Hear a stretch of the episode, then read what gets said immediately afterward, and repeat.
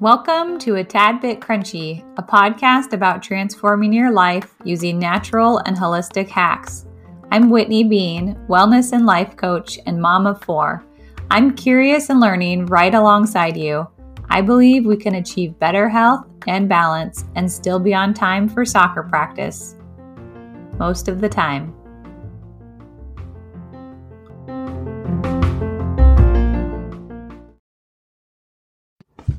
Hey, welcome to the show. I'm so grateful for you for listening today. I'm glad that you are here and I can't wait to dive into today's topic. But before we do, I just wanted to mention that the membership is open right now. We have the Restoring Balance membership, which is a combo of one on one coaching and a group coaching together. And we also have lessons available um, on the website. You get um, to be part of um, this portion of the website that is just for members only, and you get to have um, some videos and concepts and all kinds of resources in there as well. Um, so that one-on-one coaching is 10 weeks of one-on-one coaching, and then um, once a month after that for the remainder of the year. So if you're ready to change your life, if you're ready to jump in and get intentional and see amazing results. I would love to work with you and I would love to meet you. So reach out to me. Uh, you can go to whitneybean.com backslash uh, membership sign up, or you can go to whitneybean.com and at the top there'll be a there'll be a link up there for the membership. So let's jump into today's topic. Um, so we've been talking a little bit about the brain the last few weeks.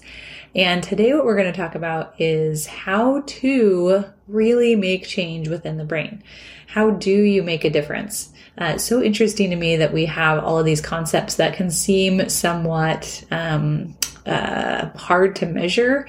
You know, we, we kind of talk a lot about seeing a difference in emotions or in the brain or in thoughts, which are kind of hard to put a pin in. They're kind of hard to really point out or to measure.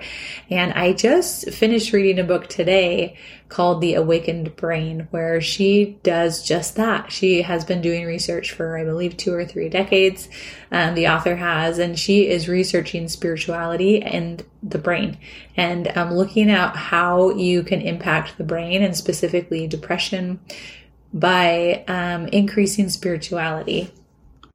So it's been fascinating to read this book and a lot of what I do it's it's just stuff that you can't measure, right? Like it's it's hard to measure.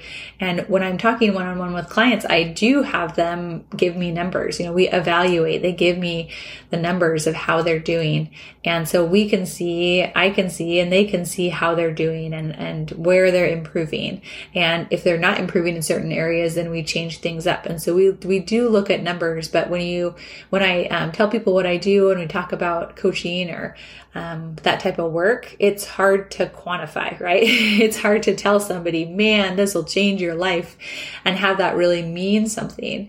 But um, in this book, she talks about um, pretty fascinating, um, fascinating stories about uh, looking at spirituality in the brain and where it impacts the brain and what that looks like when somebody has a purpose, when they feel like they're part of something bigger, when they feel connected to the world around them, and then how that impacts their daily life, how that impacts um, their likelihood of having depressive episodes. Um, pretty cool. So that again is the awakened brain, and that was recommended to me by a good friend, and um, I'm grateful to her for recommending that book. And it just blows my mind that it is something that you can quantify. It is something that you can see. And um, I think that as science continues to move forward, as we see more and more of these types of studies, I think that we're going to continue to see an increase in um, this intentionality, mindfulness, uh, practicing being in the present moment, really benefiting the brain and the body and the emotions and everyday life.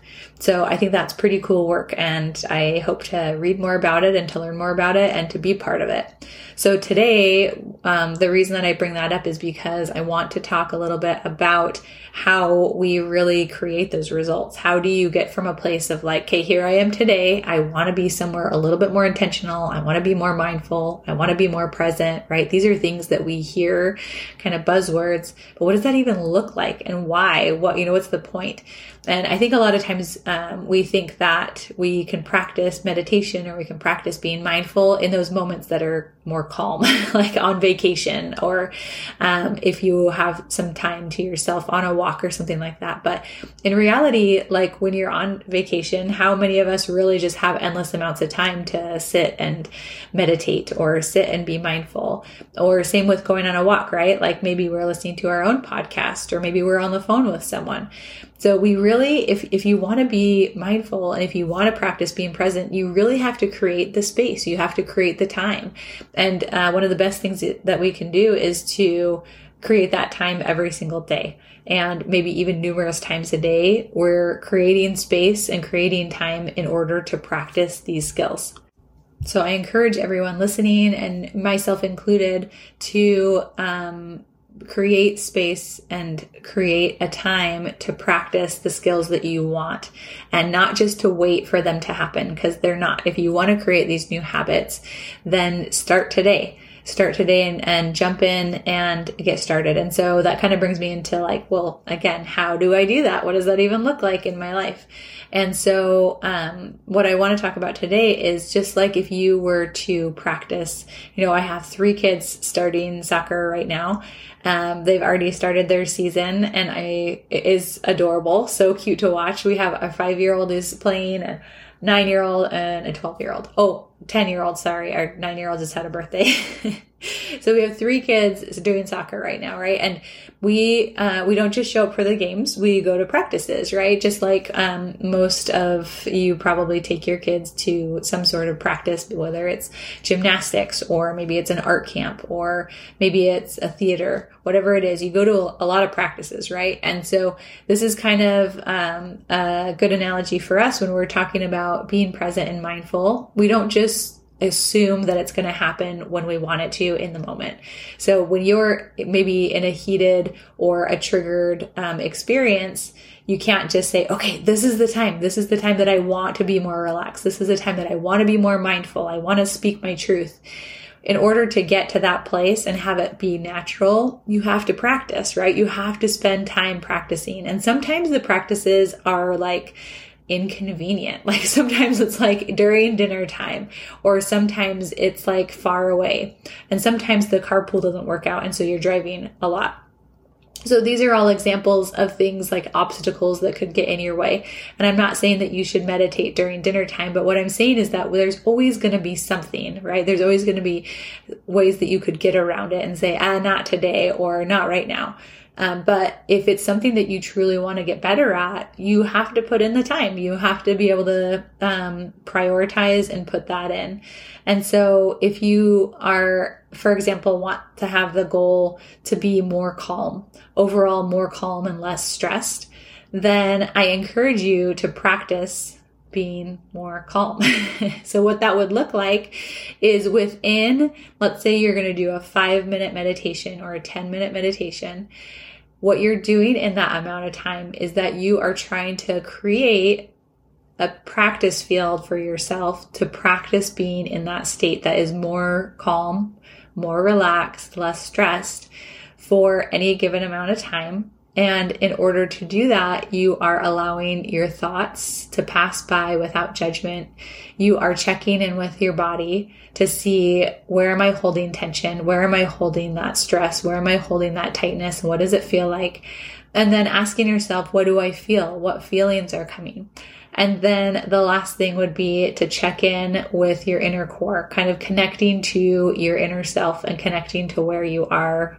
I like to envision connecting exactly where I am. So rooting down uh, wherever I am, whether that's like at my meditation corner or um, in a chair somewhere else in the house. And then, of course, connecting your breath to that whole scenario. So you are connecting those breaths, you're lengthening them, you're creating a space where you are literally um, telling your nervous system you're okay. You're in a safe space. You're in a place where you can allow that heart rate to slow down. You can allow that adrenaline to slow down.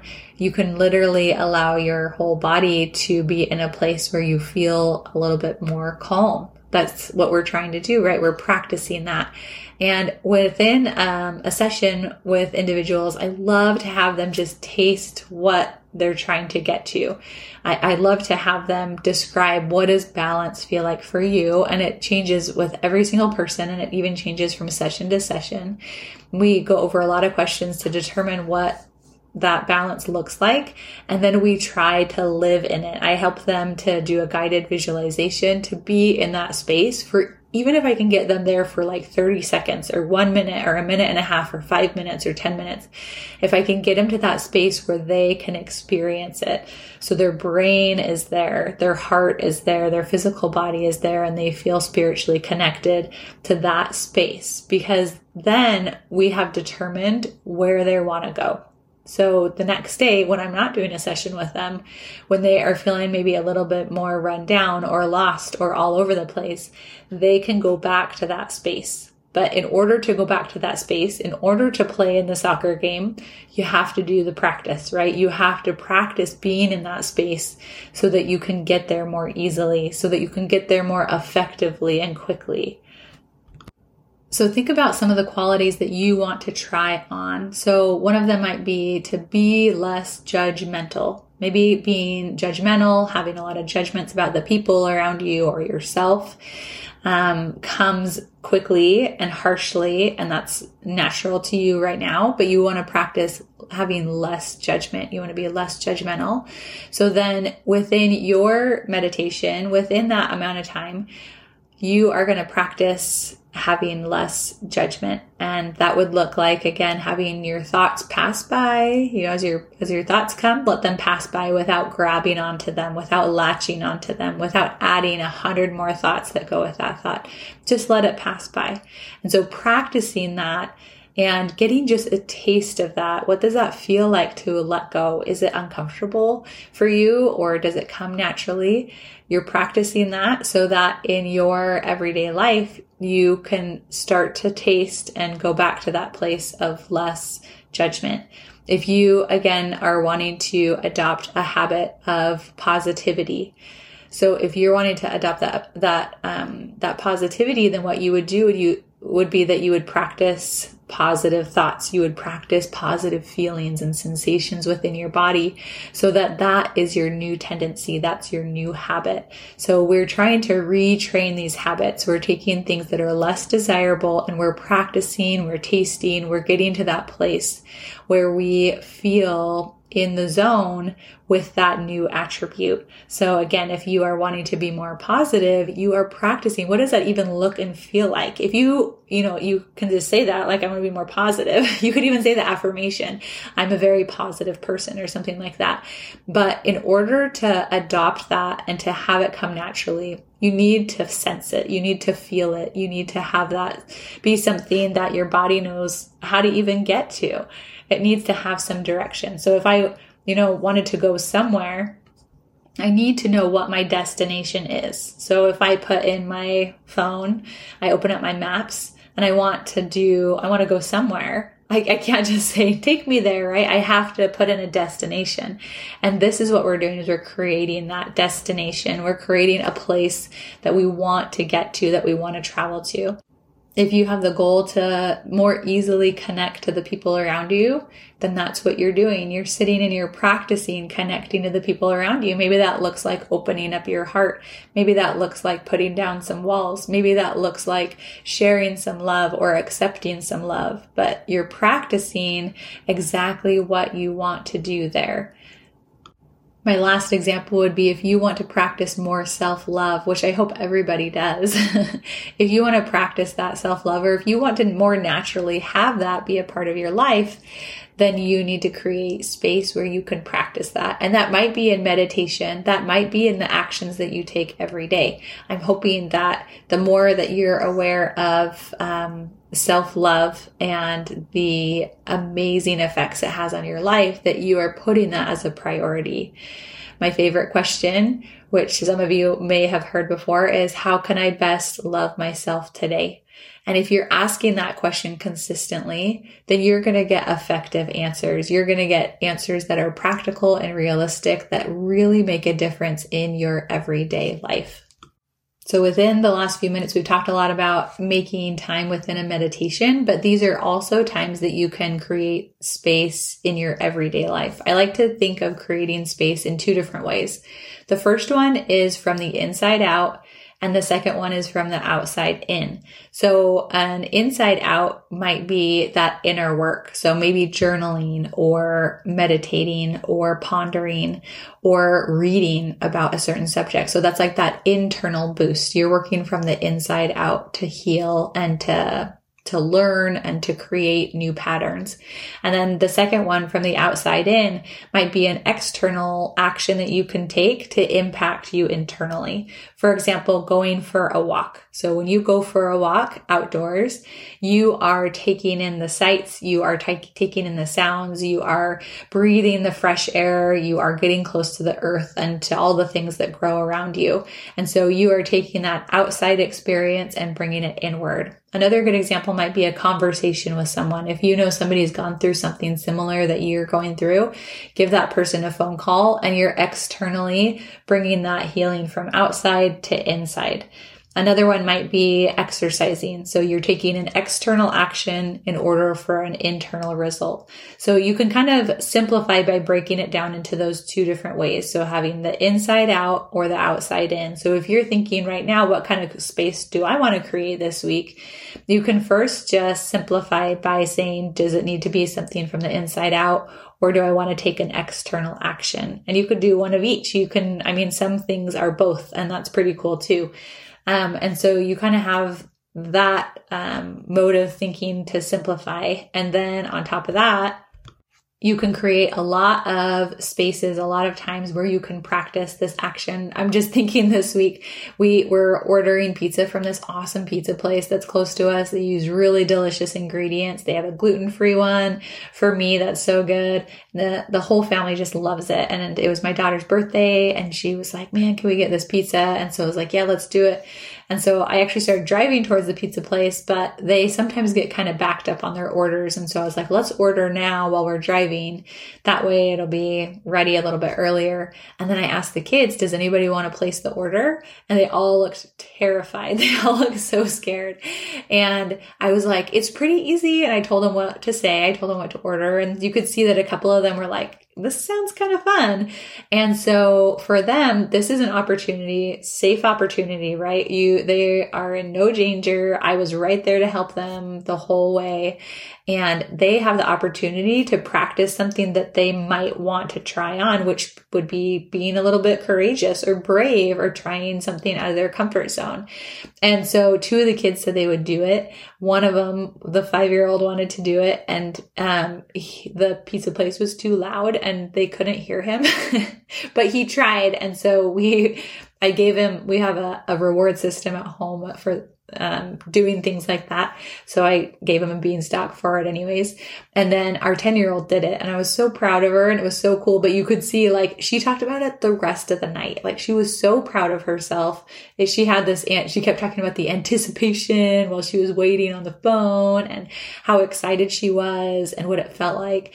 And I was so proud of her to have that experience um, where she was again in a safe environment, a controlled environment, and she got to practice doing something that's really going to benefit her for years to come. She's going to remember this experience, or at least her brain is going to remember the experience. Her body's going to remember it, right? So she tried something on that was really awesome. So she also got some bean stalks for that. so two of our kids got bean stalks for ordering pizza. And I know that's a silly example, but the idea is that it's a controlled environment. It's a place where you are practicing something that you would like to get better at. So it would kind of be like if you wanted to get better at public speaking, you would practice speaking out loud, maybe in front of a small audience or even to yourself, or maybe recording it and listening to it after or talking into the mirror, right? And so as you're as you're practicing that experience, you're also working to take deep breaths, to relax your body, to allow yourself to let go of tension so that your brain is not um, attaching the idea of speaking in front of other people to having a ton of stress in the body. But and instead, you're attaching that experience to something that feels okay and relaxed.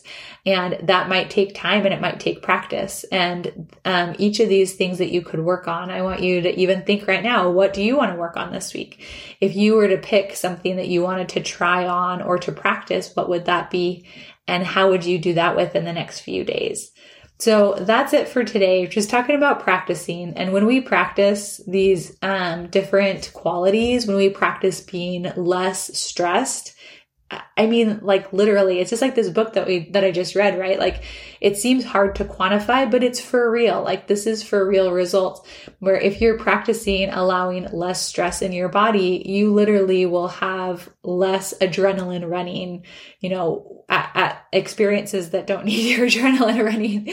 Many of us are like adrenaline running to get everybody, rush everybody to the car, right? So that would be a perfect opportunity to practice having less stress within your body and still getting that job done. And I, I mean, there's, oh, there's opportunities for stress. There's a reason we have stress in the body, but I think that we are on overload. We have so many times when we don't need to have that, um, that increase in adrenaline within the body and we can practice to breathe and to relax and to allow that stress to leave the body so that we can be in a healthier state at all times. So that's my advice today, talking about that practice. And practice literally makes more peaceful people. If we are practicing those attributes of relaxation, of being more kind to ourselves, of having more self love and optimism and kindness and less judgment, um, then we are in a place where we can feel more peace, where we can feel more connected to the moment, where we can be more present. So that's it for today. I hope you guys have a great week, and I'll talk to you soon. I'm so glad that you found a tad bit crunchy. You can show your love by leaving a review and sharing the show.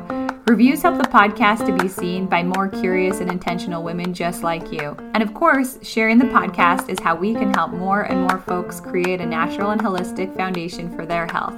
If you share on social media, be sure to tag me at Whitney Bean Coaching so I can show some love. Thanks, guys.